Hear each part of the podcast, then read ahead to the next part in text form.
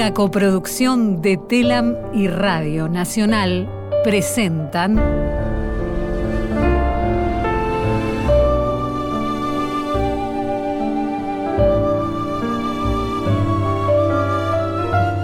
El viaje del arco iris.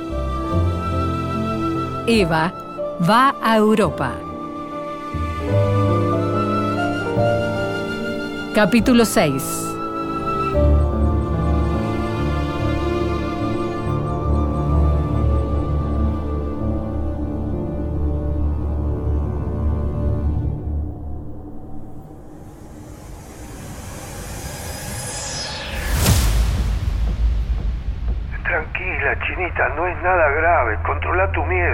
Decime qué pasó entonces. Nada, es, es que... Decime la verdad, Juan. ¿Hubo amenazas? ¿Me quieren matar? No, tranquila, no es eso. Es que... Hubo un accidente. ¿De qué hablas? No me asustes, Juan. Se estrelló un avión. ¿Un atentado? Perdimos a una delegación de obreros. Al parecer la aeronave sufrió un desperfecto en el camino. Nos acabamos de enterar que se estrelló. No puede ser, Juan. No se sabe mucho. Es todo muy reciente, Eva. Creen que fue por uno de los motores. Ay, Juan. Pero ¿cómo no lo previeron? No se les puede pasar una cosa así, es imperdonable. Es imperdonable. Tranquila, chinita. Tranquila. Dios mío. ¿Había algún conocido? No. Conocidos no, pero era gente nuestra. ¿Y si fue un sabotaje? No fue eso, no empieces con esas cosas. Fue un accidente. ¿Cómo sabés? Vos estás rodeado de traidores, Juan. Un accidente, ya te lo dije. Ya hablaremos de esto. Ahora lo importante es tu viaje. Pero Juan... Por favor, mi amor. Por favor, mi amor, prefiero que vuelvas en barco. Quiero sacarme una preocupación de encima. Sí, está bien. No te preocupes. Yo me encargo de que me consigan un barco para volver a Buenos Aires. No, para Buenos Aires no. Eso era lo otro que te quería pedir. ¿De qué hablas? Necesito que vayan a Río de Janeiro. ¿A Río? ¿A qué? Está la reunión de cancilleres. Va a estar Marshall. Te quiero ahí. Va a estar Bramuglia. ¿Para qué me necesitas a mí? ¿O acaso pudo dar vuelta la decisión de Marshall de que Europa pueda comprar productos argentinos con los dólares que le dan los yanquis? Porque tuve que dejar la vida para que ese tema no se entrometiera en los acuerdos firmados. Es uno de los temas que lleva Bramuglia como potestad a la reunión. Vamos a ver si consigue algo. Eva, por favor, tenés que ver al secretario de Estado de Estados Unidos. Se va a decidir la alineación de América Latina tras los Estados Unidos. Y por consecuencia se va a discutir el tema de los soviéticos. Entiendo. Es importante para lo de la tercera posición. Por supuesto. El mundo tiene que entender que hay una alternativa a esos dos. Nos tienen que escuchar.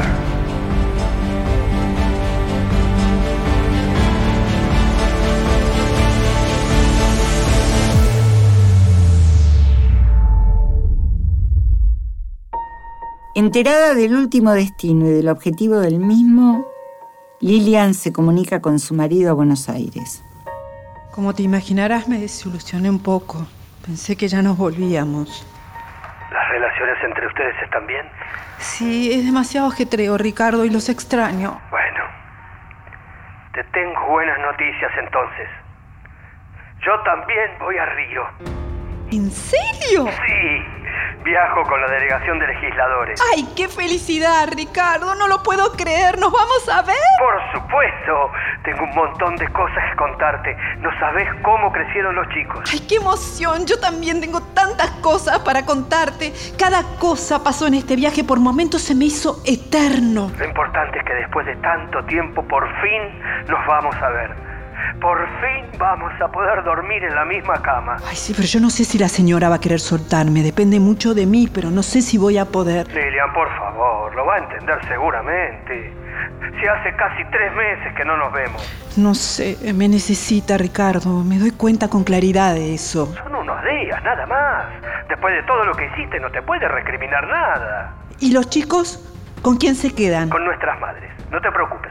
Están bien. Ay, Ricardo, te juro que te extraño mucho, pero verte en Río me va a complicar porque no podré atender a Eva como lo vengo haciendo. ¿Qué le puede pasar solo porque te separes un par de días? Es que para ella soy todo, dama de compañía, confidente, masajista de tobillos, compañera de rezos, controlo que duerma, que coma, la cuido del sol, cuido su descanso, su vestuario, hasta su traductora soy. Y además soy la que logra que el miedo no la paralice. Si los Contreras, como dice ella, supieran que carga con tanto miedo, serían menos agresivos. No, Ricardo. En cada ciudad que estuvimos llegó el maltrato de la oposición. Inventos de noticias falsas, exageraciones, mentiras. Es muy difícil ser ella.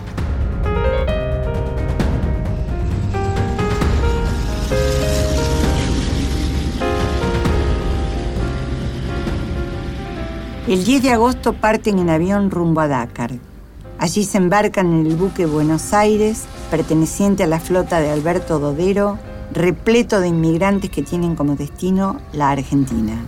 La comitiva le había pedido a Lilian que no le permitiera a Eva salir del camarote para evitar el contacto con los inmigrantes, quienes no pararían de pedirle cosas. Dodero, no me puede tener acá encerrada. Es por su seguridad, señora. Esta gente está enterada que viaja en el buque. No paran de mandarles notas, cartas. Es gente que necesita una palabra de aliento, una caricia. Van a un mundo que no conocen. Sí, lo sé, señora. Pero creo que no hay tripulante que no haya sido usado como correo para enviarle una carta. ¿Sabe el caos que se va a armar si usted sale allá afuera? No importa, Dodero. Es gente que tiene que pensar una nueva vida por la fuerza. Muchos dejaron a sus familias para siempre. ¿Sabe lo duro que es eso? Ay, señora. El viaje más largo que hice, Dodero, fue de mi pueblo a capital, con la incertidumbre de que no vería más a mi familia. Mire qué tonta, lo que uno piensa. Pero lo piensa porque el futuro es incierto y demoledor cuando se está sola. Nosotros en Recife seguimos viaje a Río. El barco sigue a Buenos Aires para que en el puerto los inmigrantes sean derivados a donde corresponda. Soy el responsable de la seguridad de todos en este buque. Pero Dodero, Permiso. por favor. Ahora se quiere hacer el serio este hombre.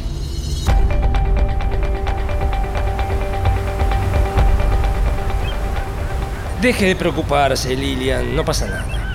Pero miren la cantidad de gente que hay acá. La señora está mortificada por no poder atenderlos. No me alcanzan las manos para recibir la cantidad de cartas y pedidos. Ay, distráigala. Eva se mortifica por todo. Se la pasa mirando por la ventana, viendo la cantidad de gente que hay. Va a colapsar y usted y yo vamos a pagar los platos rotos. Dejemos esto así. Si no, no descansa más. Venga, Lilian, ya sé que la va a ayudar y, y alguna carta se va a traficar. Tómese un whisky conmigo. Eh, todavía es temprano para tomar. Lo puede acompañar con un par de medialunas, pero es que así se me quitan las náuseas del barco. Voy a ir a ver cómo está la señora. Cuando ella no llama, usted igual quiere que la llame. ¿Quién la entiende? Esto es el colmo, Lilian. Estoy de rehén. Ay, bueno, será mucha exageración, señora. Claro que no. Me están privando de mi libertad. No puedo salir a hablar con todas esas personas. Necesitan ayuda, Lilian. Los inmigrantes están censados y con destino. Si usted interviene ahora, interviene en lo que el mismo Estado ya les organizó. Además, tiene que descansar, señora. Hágale caso a Dodero. ¿Tiene idea de cuántas cartas me mandaron? Por lo menos las voy a contestar y que se las repartan. Es una buena idea. Mejor que verlos en persona. ¿Sabe el descontrol que se arma si usted sale? Estamos en un barco. No sería tan fácil de controlar la situación. Sí, sí, por mi seguridad y todo lo que quieran. Pero esa gente me necesita, Lilian. Señora, cuando lleguemos a tierra tendrán su carta respondiendo a sus necesidades. No quisiera estar en los zapatos de la gente del ministerio resolviendo todo a la vez. Si yo fuera ellos, tampoco.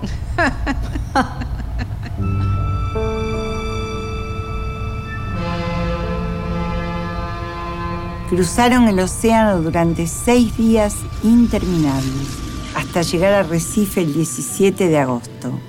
Desde allí, un avión los traslada a Río de Janeiro. Mire, Lilian, ahí se ve el Cristo Redentor. Ay, sí, qué belleza, señora. Pero yo la verdad a esta altura solo quiero ver a mi marido que está en la delegación. Ya lo va a ver enseguida. Ay, qué envidia. Me encantaría que estuviera Perón.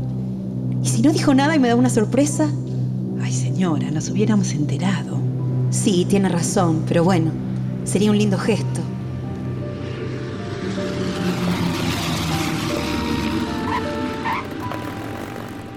Al bajar del avión la reciben el canciller brasileño Raúl Fernández, el embajador argentino en Brasil, general Nicolás Acame, el embajador brasilero en Argentina, Baptista Luzardo, el prefecto de la ciudad de Río de Janeiro, el embajador argentino en Estados Unidos, Oscar Ivanisevich, y el ministro del Interior, Ángel Borlengui. También varios diputados, Ricardo Guardo, Joaquín Díaz de Vivar, Antonio Benítez y Raúl Busto Fierro. Eva no disimula su desagrado al encontrarse con el canciller Bramuglia. Lilian y Guardo se estrechan en un profundo abrazo. ¡Ricardo! ¡Ay, Ricardo, no lo puedo creer! Lilian, mi amor, ¿cuánto tiempo? Ay, te extrañé tanto, mi amor, no podía más. Yo también, se me hizo eterno. No puedo creer que te tengo enfrente. Ay, Ricardo, perdón, pero no me puedo contener. Descargate, descargate mucho tiempo. Ahora que te tengo adelante y que tenemos un par de días juntos, la verdad, fue un baldazo de agua fría enterarme que el viaje duraría tanto tiempo. Es que se fueron agregando los compromisos. Sí, lo sé, Lilian, lo sé, pero tranquila, ya falta poco. ¿Y cómo están los chicos? ¿Todo bien en casa? Todos los días preguntan cuándo vas a volver. Ay, perdóname, Ricardo, qué situación difícil te dejé. No, no me pidas perdón. No tenés culpa de nada. Ya hablaremos tranquilos, sin ojos que nos miren. ¿Y sabes a dónde vamos a ir? Sí, vamos a estar en el Copacabana Palace. Todas las habitaciones tienen una vista increíble. ¿Copacabana Palace? ¡Ay, qué hermoso hotel! Ay, cuando te cuente los lugares en los que tuve, no me lo vas a creer. Bueno, ya me contarás. Tenemos un par de días. Ricardo, estás más flaco. ¿Estuviste comiendo bien? No estarás viviendo a base de fideos, ¿no? Yo te conozco. ¿Cómo voy a hacer eso? No, teniendo a los chicos a mi cargo. Si fuera yo solo, bueno. Cómo te extrañaba. Estás más linda que nunca. Ya falta poco, mi amor, falta poco. Saludo a Eva y nos vamos. Le pregunto cuál es el plan para poder irnos. Se encargan los demás, Lilian. Ya organicé que vos y yo podemos estar juntos un rato. Mi agenda también está cargada en este encuentro. Pero Ricardo... Déjame a mí. La voy a saludar y se lo voy a decir. Ricardo Guardo saluda a Eva con el respeto habitual y ella tiene palabras de agradecimiento hacia Lilian. Comprende que la pareja merece un momento a solas, los Guardo ocupan un auto y se van.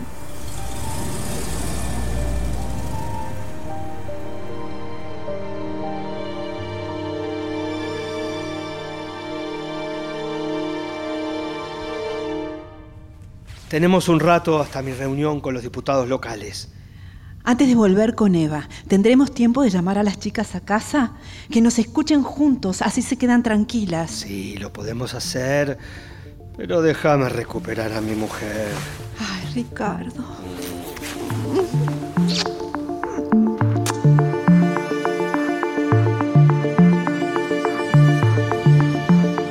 La ciudad hierve con la Confederación Interamericana de Defensa en la cumbre de cancilleres en Río de Janeiro. La llegada de Eva se difunde tanto que incluso opaca la presencia del famoso secretario de Estado norteamericano George Marshall. En el trayecto, Bramuglia le entrega a Eva un regalo que al llegar al hotel, ella arroja por la ventana frente a varios diputados. Nadie dice nada.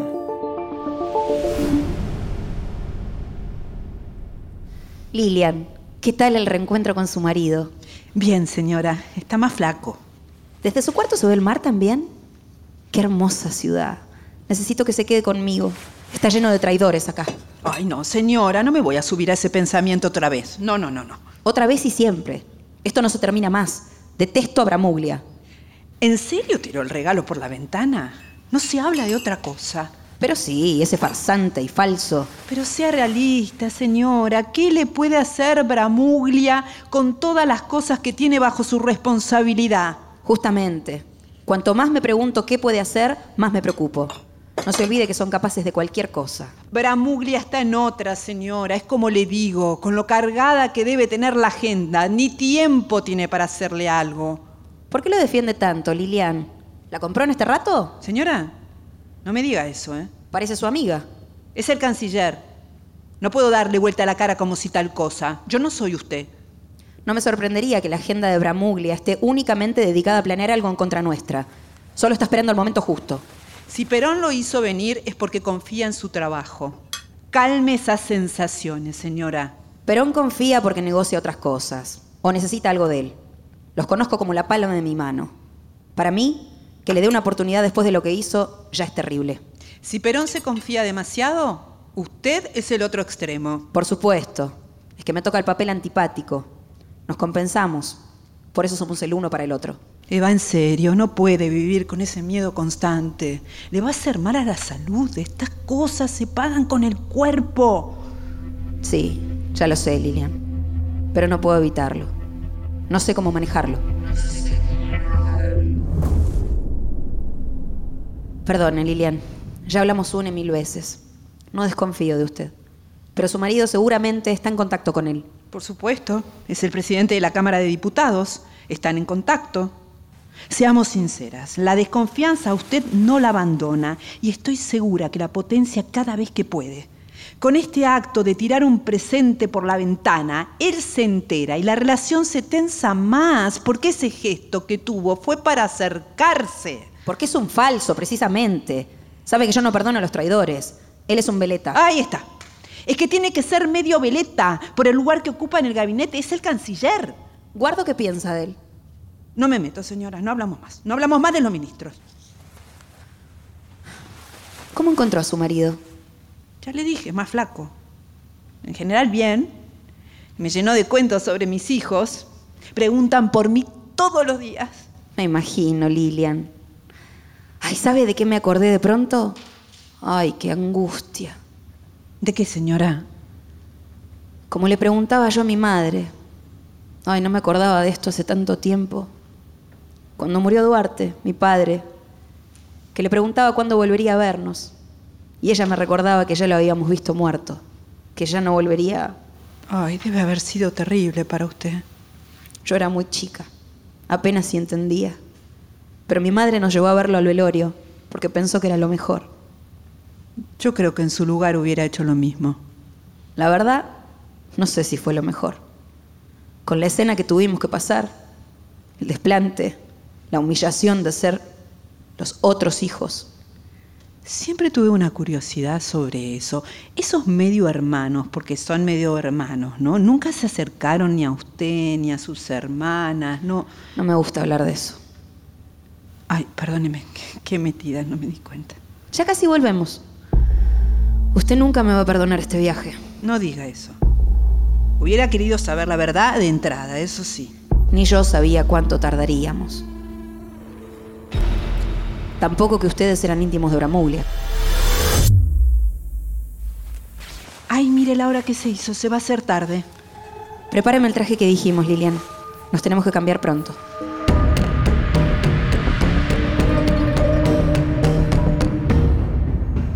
Luego de la recepción de la noche, la comitiva vuelve al hotel y comenta las reuniones del día.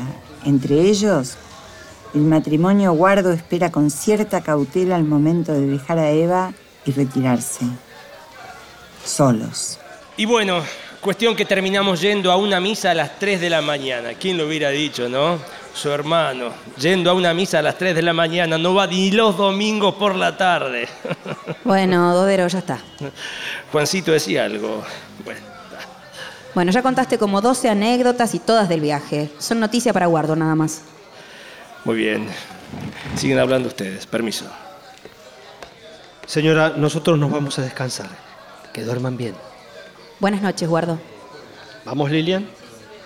Sí, nos retiramos, señora. Ah, ¿usted también se va, Lilian? Estamos cansados y con ganas de charlar solos. Sí, sí, está bien. Pero si usted no está de acuerdo, no me voy. Que no se diga que soy el motivo por el cual no estén juntos. Pero acuérdense que la gira aún no terminó, Lilian. No, señora.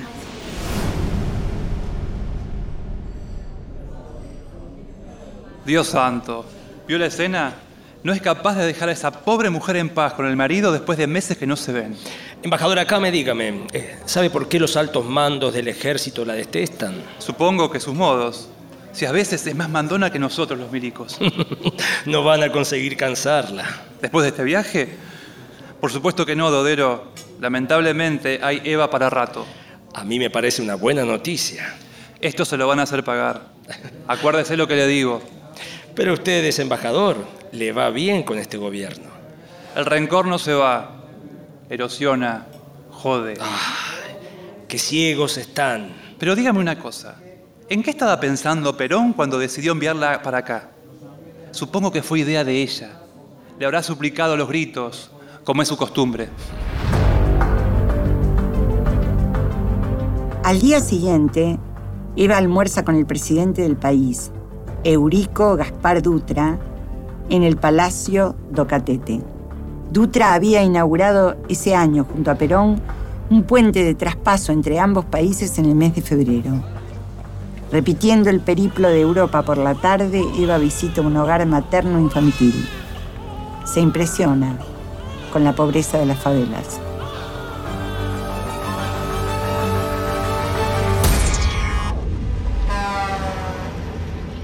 Esa miseria se instala en los barrios y forma más miseria. Caldo perfecto para la delincuencia. Está todo aún peor de lo que imaginaba. Bueno, no sé, me parece que no hay mucha diferencia con Argentina, ¿no? ¿Que no? ¿De qué habla, embajador Akame? Esto es peor que nuestras villas miserias. Es el mismo sentido, señora. Milico tenía que ser. Esto pasa porque las clases bajas no tienen destino vienen desde el interior del país y se arremolinan en ciudades enormes en esos asentamientos. Mire, los conceptos son parecidos. Es el Estado el que tiene que intervenir. Acá tienen problemas con la inseguridad. Usted como milico debería saberlo. Este país tiene un problema gravísimo con el delito y se sigue propagando. Mientras sigan sin resolver el problema que tienen con los trabajadores, no van a poder resolver el delito.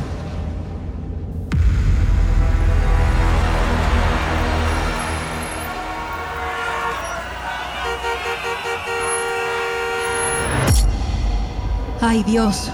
¿Qué está pasando? ¿Quiénes son? ¿Qué le parece, señora? Cariocas alertados por su presencia. Lilian, no entiendo lo que dicen. No me están insultando, ¿no? No, señora, estuvieron esperando que llegáramos al hotel. ¿Pero qué lío se está armando? Acame, ¿no piensa hacer nada? Chofer, entramos por el otro lado. No, no. Si vienen a verme, los tengo que atender. Solo ponga gente que controle que no se la balancen, para que nadie se lastime. Pero señora, seguro quieren dejarle cartas, pedirle cosas. Y por eso, Akame. Esto no estaba previsto. Van a tener que armar un operativo ahora para que pueda frenar a hablar. No entiendo qué esperan para prevenir estas cosas. Ya saben que yo los atiendo y los escucho. Por eso vienen. Pasa en todos lados. ¿Qué hacen los que gobiernan que no escuchan a la gente? Yo no vengo de la política y me doy cuenta de eso. Ustedes que estudiaron tanto y no lo saben. Akame, organice esto. Eh, quizá es un poco complicar las cosas. Puede hablar con la gente más tarde. Tiene una agenda que... Es una orden, Akame. Lamento que no soporte que una mujer se lo exija. Pero no cuesta nada después de todo lo que habrán esperado. Si no, ¿para qué vine además de lo que me pidió Perón? ¿Y qué le pidió Perón? Mire, si su amigo Bramulia está preocupado por mi presencia en este evento, que lo llame a Perón y le pregunte. Yo no le voy a decir nada, Akame. Señora, no se lo tome a mal. No le estoy faltando el respeto. Ustedes, los milicos, siempre me faltan el respeto, incluso aunque se vistan de embajador como usted.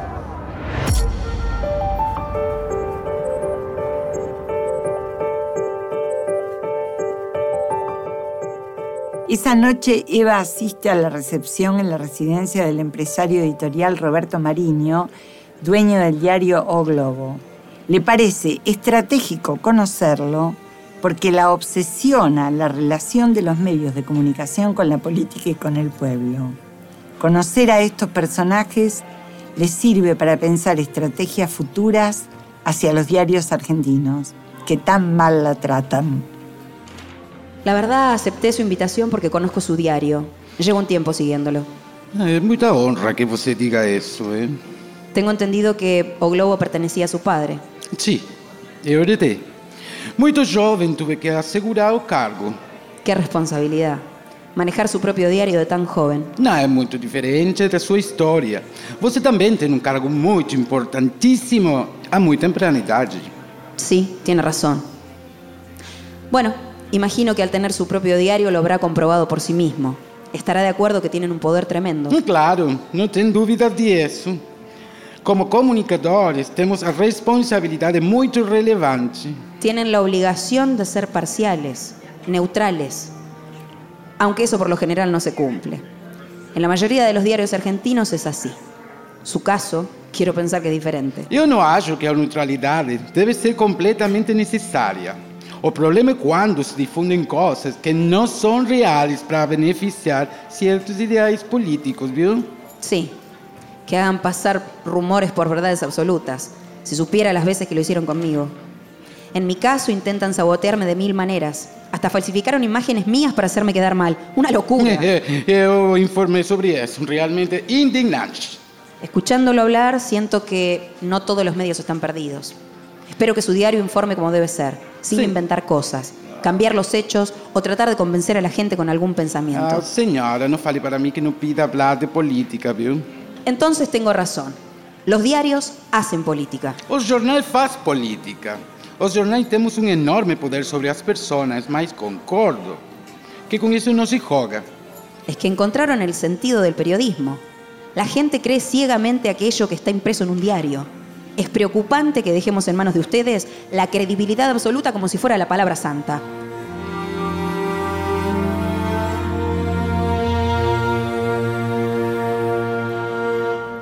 Al volver de la reunión con Mariño, Eva y parte de la comitiva repasan el trabajo del día. Surgen algunas anécdotas. Es cierto que me pongo obsesiva con el tema de los diarios, pero bueno, lo estamos sufriendo en la salud.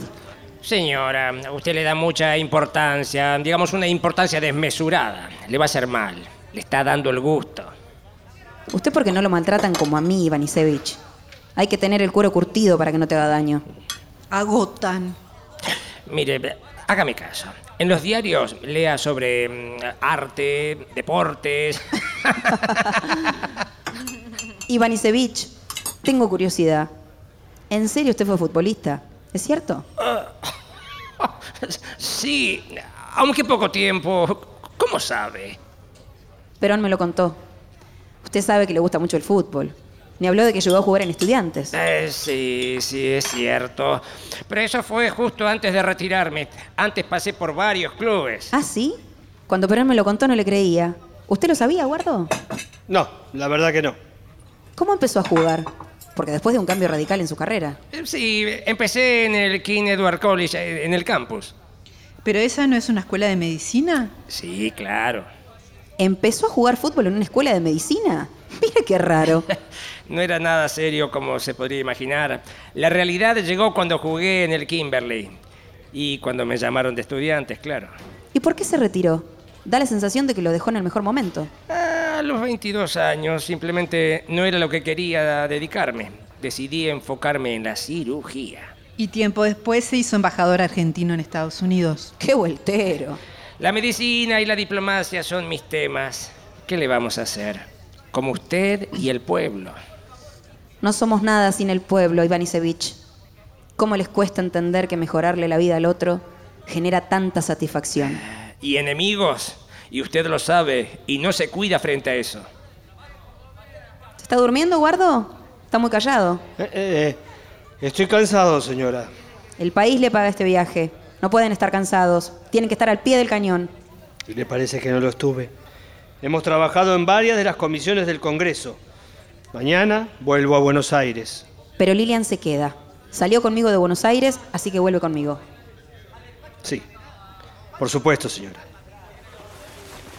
Ahora, si no se enoja, nos retiramos. Vamos, Lilian, tengo que dormir. Ya es tarde. ¿Necesita algo, señora? Es tarde, Lilian. ¿Vamos? Vaya, Lilian. Vaya nomás. Buenas noches. Bueno, aprovecho y también me retiro. Buenas noches. Buenas noches.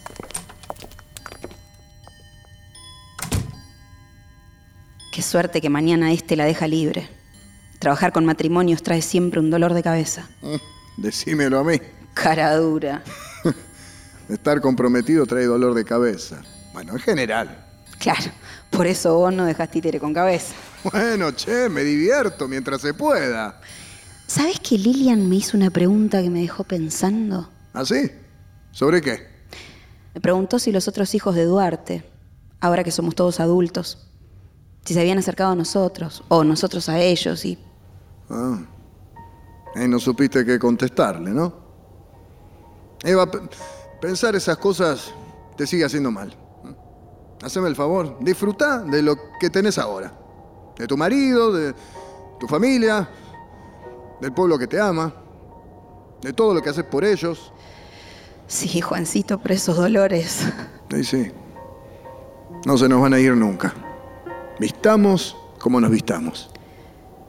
A veces tengo tanto miedo, Juan. Eh, nena, nena, eh. Cuando no es el miedo, es la melancolía, ¿eh? Hoy que Lilian duerme con su marido, ¿querés que te haga compañía hasta que te duermas? ¿Lo harías? Sí, claro, hermana. Yo doy la vida por vos, ¿sabes? Negrito. Hermanita.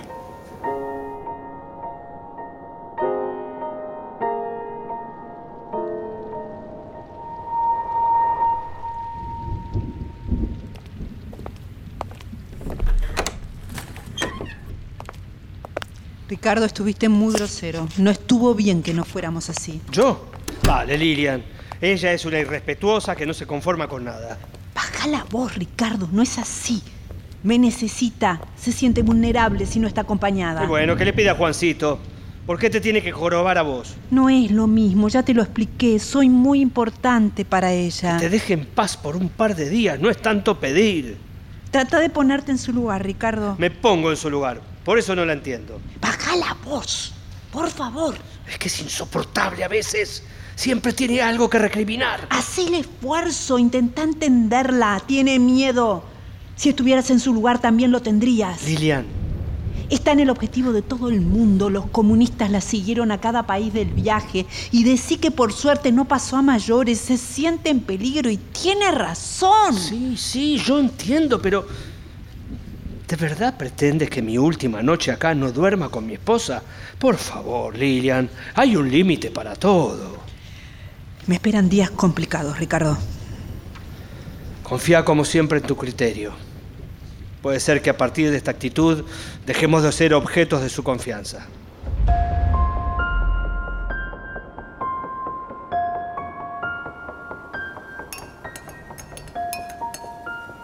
Buen día, señora. ¿Cómo le va? ¿Durmió bien? Más o menos. Dormí como pude. Son muy ruidosos en esta ciudad. La vista que tiene desde acá es hermosa. Mire cómo se ve el mar. Me cuesta tomar conciencia de dónde estoy. Con tantas cosas en la cabeza. Es que usted no descansa nunca, señora. Está empezando a ser un problema serio. Hasta Ivanisevich lo notó. ¿Qué tal la despedida con su marido? Bien. Me ayudó bastante poder verlo. Nos queda poco tiempo de estar separados, por suerte. Bueno, ni que la hubiera maltratado. No dije eso. Lo que pasa es que es muy angustiante estar tan lejos de la familia. Yo también extraño a Juan. Pero este es un sacrificio necesario. Lo estamos haciendo por la tercera posición, por nuestros descamisados, por el bien del país. Sinceramente creo que no es el mismo sacrificio. ¿A qué se refiere, Lilian? A mis hijos.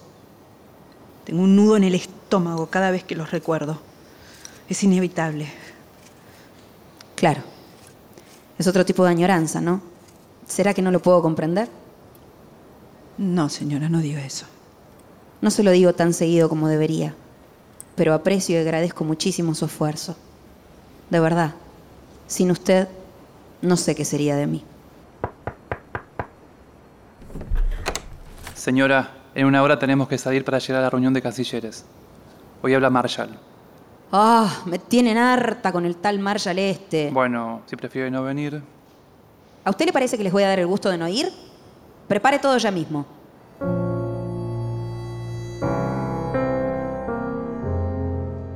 They do. They did pretty well. Maybe not so well in the end. But uh, of course they have an immense advantage. Eva asiste a la reunión de cancilleres en Petrópolis el día que habla el secretario de Estado de Estados Unidos, George Marshall. Entra al recinto y todas las miradas son para ella. Saluda con cortesía y más tarde Marshall le dedica palabras elegantes. Eva también participa de la conferencia donde se firma el Tratado Interamericano de Asistencia Recíproca, TIAR, tratado que Argentina intentó se cumpliera durante la Guerra de Malvinas en 1982, cuando Estados Unidos apoyó a Inglaterra en lugar de hacerlo con nuestro país como lo obligaba ese tratado. Oiga, me insisten con la conferencia de prensa. ¿Cómo que oiga? Respéteme, Akame. Bueno, disculpe. ¿Qué hacemos? No se sienten las disculpas, Akame. Acostúmbrese. Cada vez vamos a ser más las mujeres con las que se va a topar en sus puestos. Fue un desliz, nada más. ¿Hago o no hago la conferencia de prensa? Me imagino que si me reúno con Mariño, debería ser un poco menos prejuiciosa y otorgar la conferencia de prensa. Correspondería. Y se hablaría menos de su oposición a los medios. Se produce la famosa conferencia de prensa en el Hotel Copacabana Palace con corresponsales de todos los países presentes en las conferencias. Eva aprovecha y habla de política, cuenta resultados del viaje a Europa, de la necesidad de sumar aliados, del documento de Perón sobre la tercera posición, entre otros temas.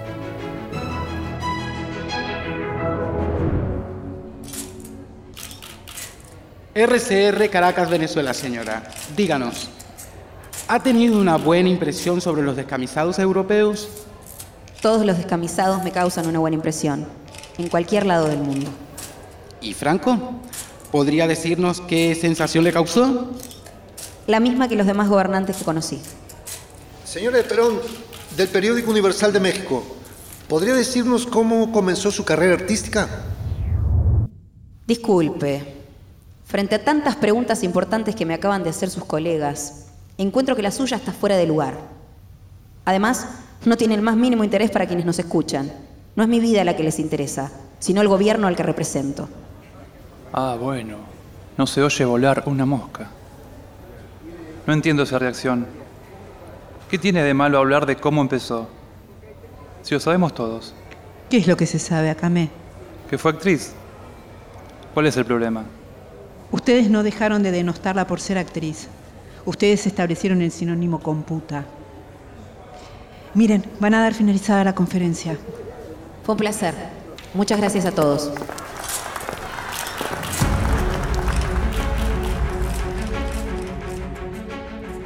Terminados los días de Río de Janeiro, parten a Montevideo, última escala previa al regreso. Los reciben el canciller Mateo Marqués Castro con su esposa y la esposa del presidente uruguayo Matilde de Battle Berres.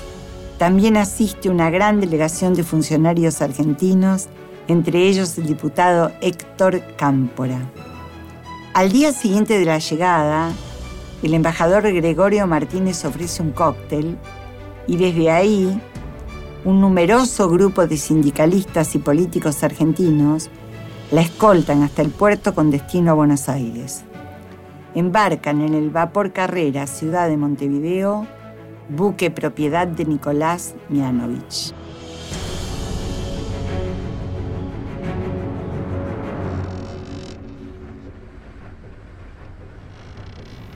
Lilian, necesito que me dejes solas un momento. ¿Pasa algo, señora? No, no. Necesito hablar con Cámpora. Es importante. Necesito reunirme con él a solas. ¿Cómo no, señora?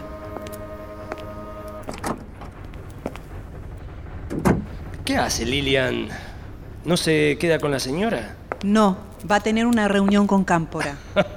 se nota que estamos de regreso. Empezaron las reuniones políticas. No hay otra manera.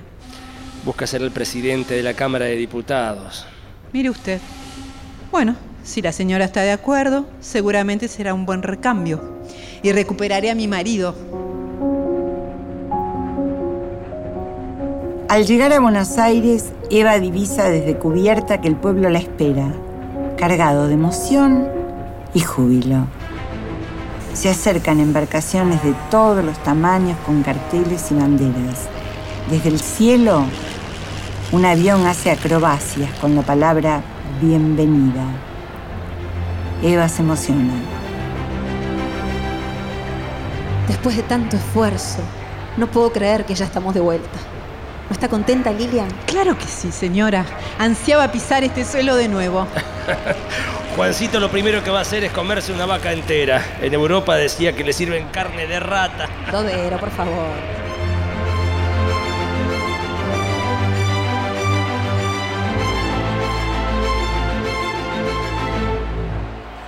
El vicepresidente Quijano ya la espera cuando Perón llega con el gobernador mercante.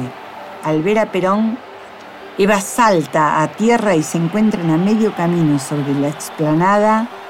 Se abrazan con profundidad. Ella llora, él sonríe y el pueblo brama. En medio de empujones se dirigen hasta el palco, saludan a diestra y siniestra a la gente que los viva, que los halaga, que les pide cosas, que les agradece. Una vez en el palco, Eva se reencuentra con su madre y sus hermanas, con quienes también se abraza sentidamente. Varios discursos la preceden hasta que habla ella. Con profunda emoción llego, después de varios meses de ausencia, a esta, mi querida patria, en la que dejé mis tres grandes amores, mi tierra, mis descamisados y mi querido general Perón. He recorrido la vieja Europa, he visto la desolación, hambre, miseria, angustia, y vuelvo con la certidumbre de que es inútil cerrar los ojos a la realidad y dejar que la oligarquía y el capitalismo nos sigan atacando.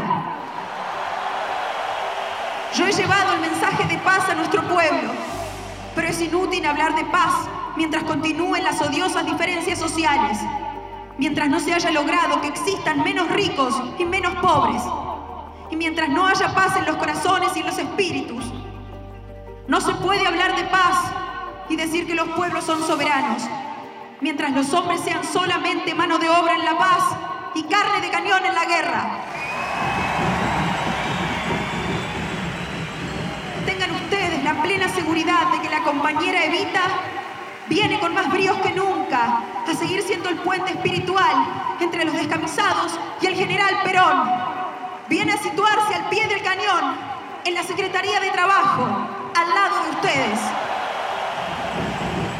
Probablemente el capitalismo crudo, egoísta y materialista no vea con agrado mi acción y trata de destruirme. Pero no importa que yo caiga. Si esto ocurriese, mis queridos descamisados, ustedes deben tomar la bandera y prestarle cada día más apoyo a Perón, porque su acción significa la felicidad de la patria y su porvenir. Si he de caer, caeré al frente de mis descamisados y al lado del general Perón. Al dejarle mi corazón, les repito que desde el lunes me hallaré de nuevo en la Secretaría de Trabajo para luchar por ustedes.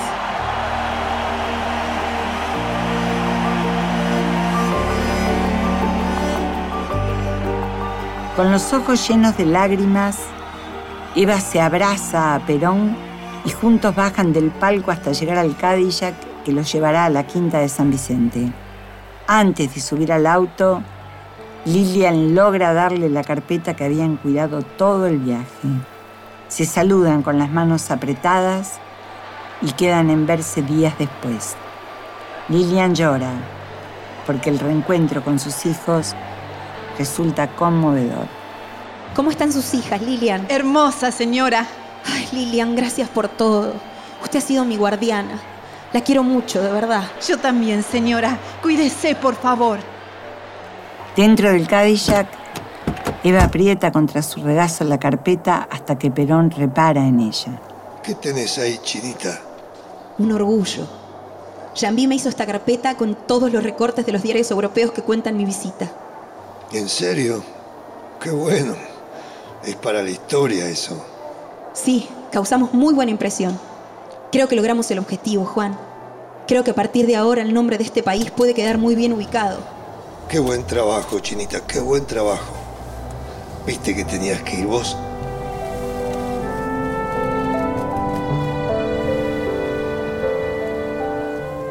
Por su parte, Lilian no deja de besuquear a sus hijas y al pequeño Ricardito, a quien ya ve enorme. Su madre y su suegra la tranquilizan todo lo que pueden. Lilian abraza a sus hijos y a su marido, llora, mientras se siente contenida con ellos. Les promete que nunca más los dejará solos.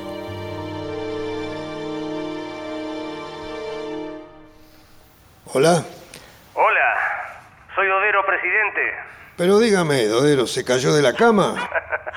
sé que usted se levanta temprano, mi general. Quería saber cómo llegaron ayer, cómo está todo. Todo muy bien. Alcina me pidió que insista con que Eva descanse y recupere fuerzas. ¿Qué tarea va a tener? En el viaje no le hizo caso a nada ni a nadie. Bueno, con eso solo no. No le hizo caso a nadie en nada, me parece. general, pero le salió todo de maravillas. Igual se la regalo.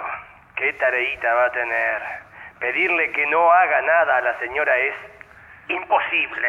Y sí, convencerla de que se quede quieta unos días va a ser muy complicado. Solo usted puede. Eso espero. Bueno, Dodero, lo dejo que tengo los diarios acá. Pásese estos días así arreglamos lo suyo. Gracias por todo. A usted,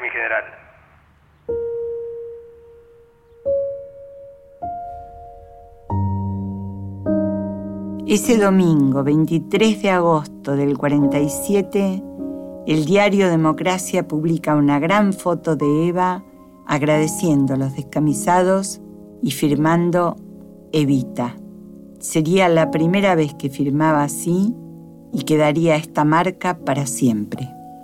Lilian y su familia pasan todo el domingo juntos. El lunes vuelve la realidad. Hoy te quedas en cama, las chicas van a la escuela, disfrutas del nene y no hagas nada. Te lo prometo, pero vienen mis amigas a visitarme. Me parece fantástico, que la pases bien. Después te llamo, te amo. Yo también, cuídate.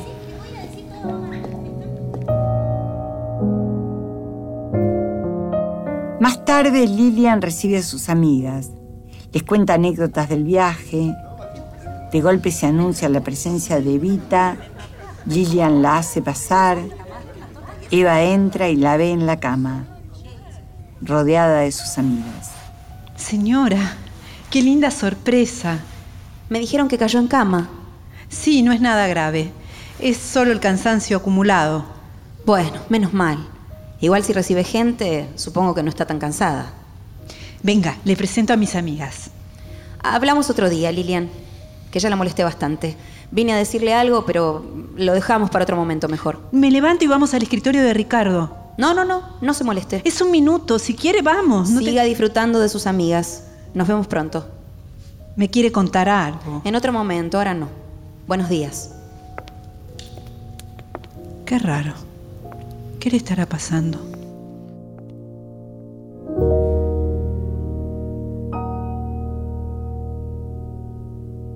Eva y Lilian nunca más se volvieron a ver.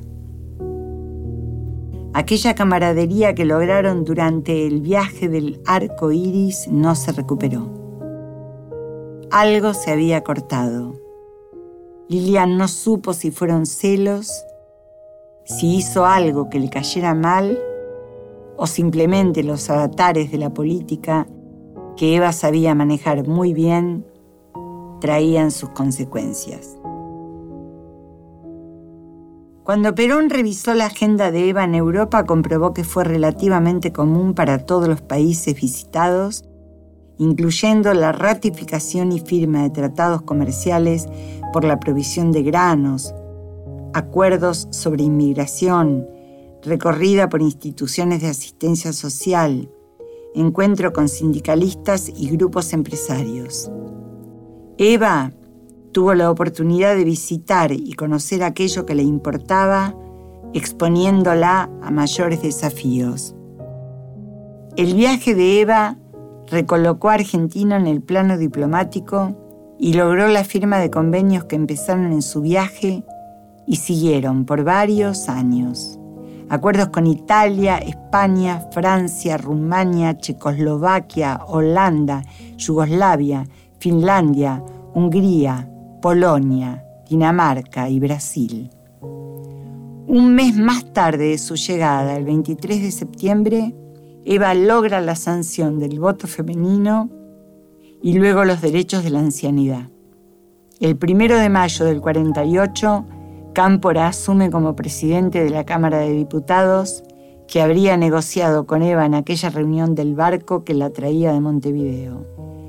En junio del 48 se abre la Fundación Eva Perón, donde vuelca muchas de las experiencias que había visto en Europa. Para la fundación buscó apoyo de los grandes empresarios del país, entre ellos Dodero, quien donó un edificio de Callao al 1900. Dodero logró vender su flota al Estado en un procedimiento cargado de inexactitudes. Dodero falleció en 1951. El padre Benítez fue minimizado a través de las épocas solamente como el confesor de Eva, cuando fue un personaje al cual quisieron silenciar por ser crítico de la jerarquía eclesiástica y denunciante de los burócratas del peronismo. Murió en 1996. Durante 1948, el canciller Bramuglia presidió la tercera Asamblea de las Naciones Unidas, reunida en París, logrando algunos éxitos. Debido al desgaste con su vínculo con Eva, entre otros personajes del gobierno, renuncia en agosto del 49. Tras el golpe del 55, se acerca al dictador Lonardi, quien estuvo a punto de nombrarlo ministro. Luego funda el Partido Unión Popular para capitalizar al peronismo proscripto que Perón no promueve. Murió en 1962. Eva fue vencida por su enfermedad en 1952, dejando centenares de obras y perpetuándose en la memoria histórica.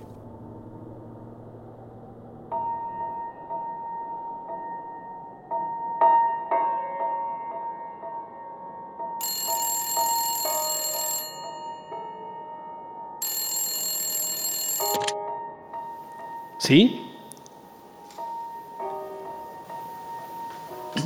Gracias por avisar. Apenas se organice todo, nos haremos presentes para despedirla, junto al pueblo. Ricardo, la radio solo pasa música. Ya está, Lilian. Ya se fue.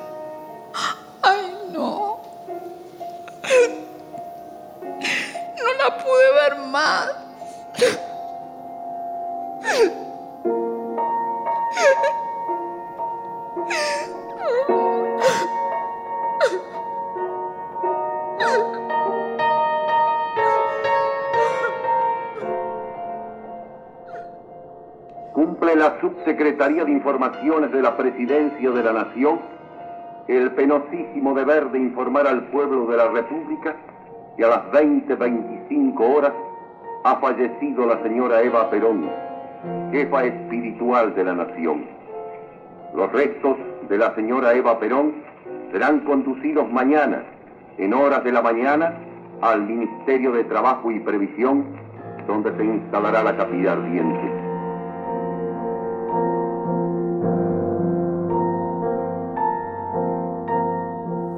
Su funeral arrasó emocionalmente al pueblo y Perón decidió embalsamar su cuerpo. Juancito Duarte nunca se recuperó de la pérdida de su hermana. Estuvo implicado en una causa de corrupción por un oscuro negociado de las carnes. Estaba citado a declarar el 9 de abril de 1953. Esa madrugada apareció muerto al borde de su cama. La investigación dictaminó que fue un suicidio, pero su muerte estuvo cubierta de innumerables irregularidades. En el 55, la oposición derrocó a Perón tal cual lo predijo Eva y el peronismo fue censurado y perseguido. Lilian y Ricardo Guardo fueron acechados por pertenecer al peronismo. Tuvieron que exiliarse y vivir momentos de gran incertidumbre. El cuerpo embalsamado de Eva fue un botín de guerra manipulado por el odio y el resentimiento de los militares derrocadores. Su cadáver fue enterrado en un cementerio de Milán, Italia, bajo un nombre falso hasta que fue devuelto a Perón a su residencia de Madrid en septiembre de 1971. La carpeta de recortes que hizo Jambi y de la que tanto orgullo tenía Eva fue destruida por la revolución fusiladora. Ardió en una pira junto a muchas de las fotos del viaje a Europa y de las cartas de aquellos ciudadanos de los distintos países que le entregaron pedidos concretos. Eva Duarte de Perón. Evita perdura como símbolo indiscutible de las grandes masas argentinas.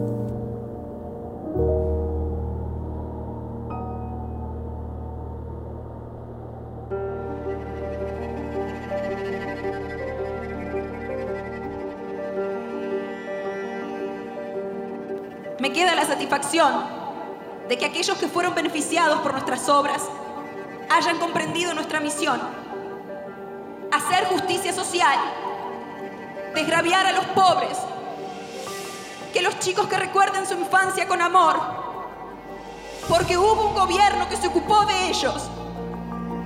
Espero que los dirigentes del futuro sepan llevar al pueblo en su corazón.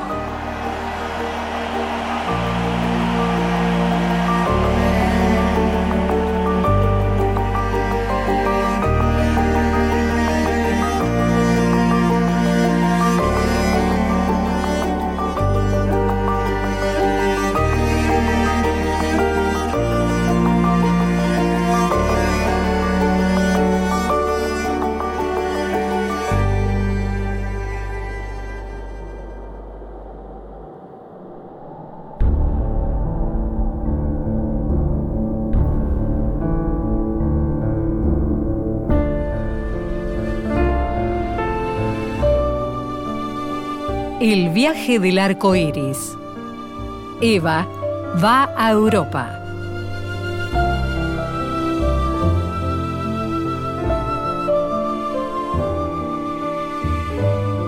Eva Perón, Mario Fernández, Lilian de Guardo, Patricia Villano, Juan Perón, Gabo Correa, Dodero, Leo Trento, Ricardo Guardo, Alejo García Pintos.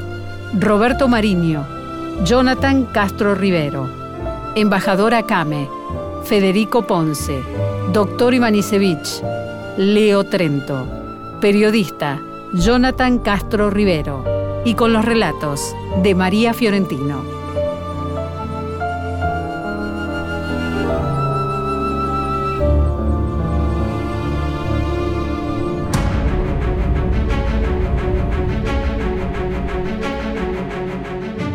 Operación técnica, Gloria Sarmiento, Rodolfo Flores.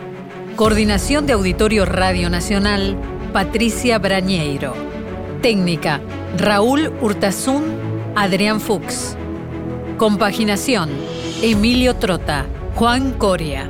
Producción de audios, Franchi Caramelo. Musicalización, Lolo Marcucci. Diseño de portada, Victoria Benzaquén.